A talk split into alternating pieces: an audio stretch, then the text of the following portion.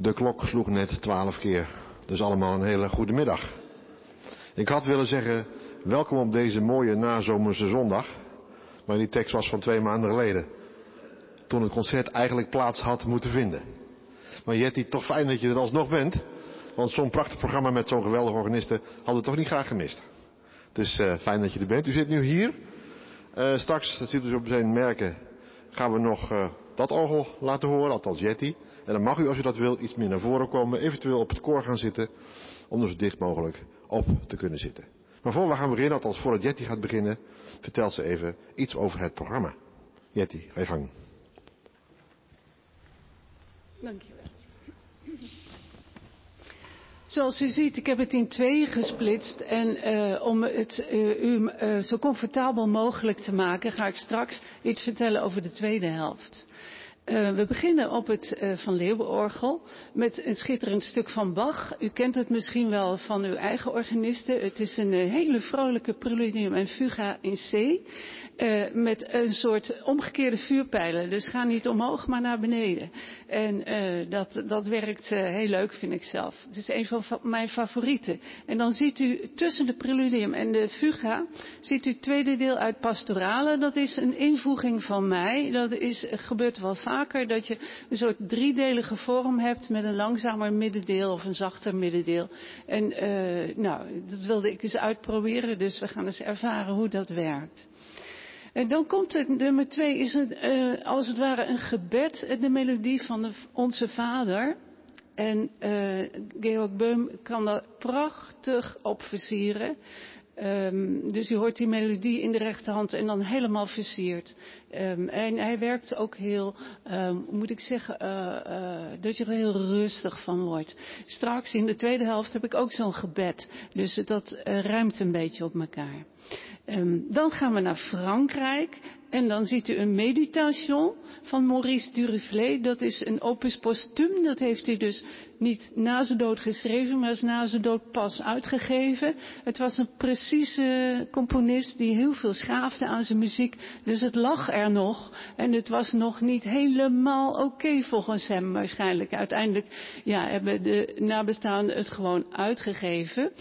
Um, het is een bewerking van een ander stuk uit een mis. Een mis voor orgel en mannenkoor. De Mes Cum Jubilo. En daarin vormt het het Agnus Dei. En misschien kent u het Lam Gods. Dat is het driemaal een aanroep. En de eerste twee is met Um, uh, Lam Gods het wegdraagt de zonde der wereld, ontferm u over ons. En de derde keer, geef ons uw vrede. En dat hoor je dus terug in dit stuk. Dus je hoort drie keer een aanroep, dan een heel mystiek tussenstukje, een meditatie erover.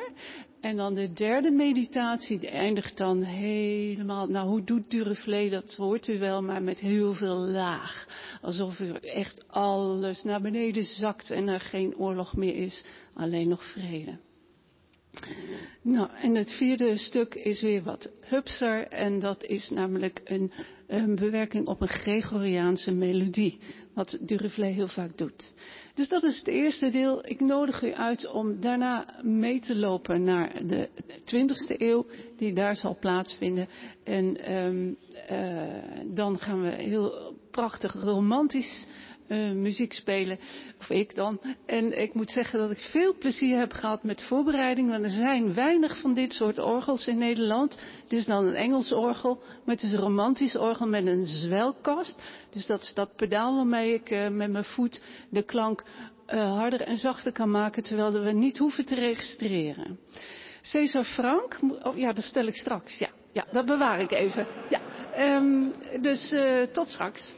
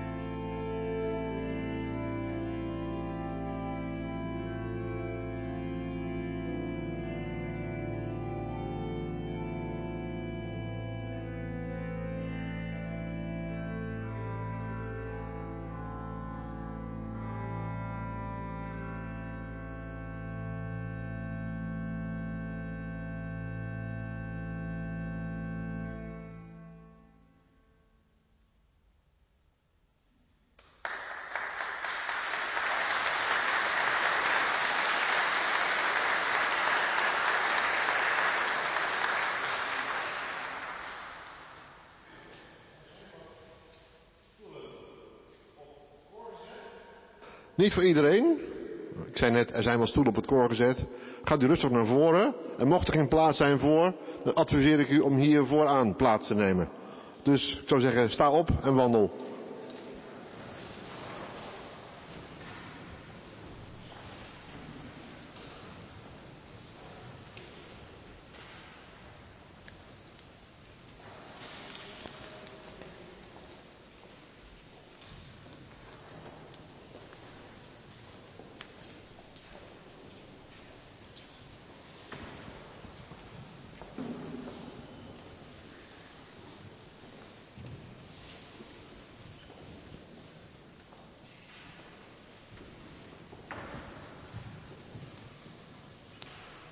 Er zijn nog stoelen op het hoor, dus loop rustig nog even door.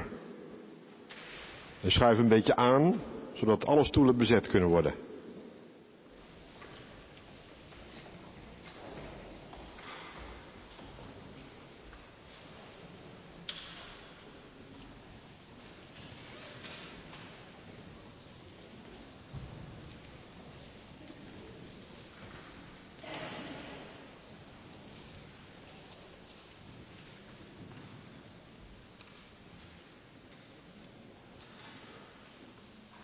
De kerk vooraan zit, is nog steeds voor veel mensen een probleem, heb ik het idee.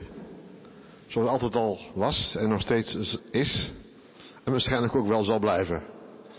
Maar waar u nu zit daar in de kerk, kan ik u garanderen, kunt u alles prima horen en ook zien. Ik ga nu eh, de microfoon weer aan Jetty geven om het tweede deel bij ons te introduceren. Um, u krijgt nu allemaal fantasievolle stukken uit de Franse koker. Um, Louis Vierne die schreef nogal veel stukken waarbij je iets kan herkennen van de buitenwereld. Dus het geluid van klokken of uh, uh, de klanken van het pastorale Frankrijk. Je moet zich natuurlijk voorstellen dat het toen anders uitzag dan nu. Dus het idee van herders met fluiten en zo, dat gaat u terug horen in nummer 5, de pastorale. En in het laatste, nummer 8, hoort u de klokken die ook echt bestaan hebben van de kapel van Château de Longpont. Die klokken, die klonken daar voor de Eerste Wereldoorlog en die zijn uh, omgesmolten, helaas. Uh, dus die kun je nu niet meer horen. Maar omdat er zoveel orgelliefhebbers toch die klokken graag wilden horen, zijn ze nu afgelopen zomer opnieuw gegoten en hangen ze er weer. Dus we zouden kunnen gaan luisteren. Het zijn vier klokken en het, het deuntje wat ze doen is ta ta ta ta ta. En dat, is dus een beetje hetzelfde, maar dan komt nummer vier ta ta ta ta ta ta ta. Die komt er dan af en toe ook bij. Dus je hoort bingen, dingen, dongen, dingen, dongen, dingen, dingen, dongen. En zo gaat dat dan al vijf minuten door, want klokken die stoppen niet en die, ja, u voelt hem, hè? Maar hij maakt er toch een heel mooi muziekstuk van met heel veel afwisselingen. En juist omdat dit orgel dus een zwelkast heeft, kan je dat zo leuk laten horen. Dus er komen dingen die, die gaan aanzwellen en wegebben en zo. Dat klinkt allemaal heel leuk. Nou, als nummer 6 staat er weer een gebed, maar nu uit de katholieke hoek. Een gebed aan Onze Lieve Vrouwen. En Boelman heeft daar echt zich goed in ingeleefd, want als u uw ogen dicht doet, dan zult u ook ongetwijfeld helemaal wegdromen bij dit stuk. Nou, en dan het toppunt van de goede fantasie is natuurlijk wel de fantasie en la majeur van César Frank. Um, het is een fantasie in de, uh, in de vorm. Dus hij heeft een paar korte thema's, eigenlijk gewoon een paar motieven, een paar noten. En daar gaat hij dan heel fantasierijk mee aan de haal. U zult er steeds terug horen komen, maar elke keer is het weer anders. En hij breidt het ook uit. Op een gegeven moment wordt een heel kort motief wordt een enorme lange lijn. En uh, ja, dat is uh, de prachtige muziek. De fantasie en la majeur van César Frank. Moet ik er nog bij vertellen, u hier vooraan kunt het straks goed zien. Um, Frank die had hele grote handen, César Frank. En die schreef dus gewoon grepen die een, normaal mens niet kan pakken. Dus van de octaaf met nog een terts erbij. En er zijn nu wel hele grote mannen met grote handen die het wel kunnen, maar ik ben niet klein, maar toch kan ik ze niet helemaal pakken. Dus mijn assistent uh, Uisbrand zal voor mij af en toe even zo Zodat u hem toch kunt horen. Ik kan hem ook weglaten, maar IJsgrond vond het ook, ja, kijk, zo'n goede registrant heb je bijna nooit. Dus hij zal dat doen. Dus als hij, u denkt, wat doet hij daar? Dan speelt hij dus die tonen waar ik niet, net niet bij kan. Goed, veel plezier.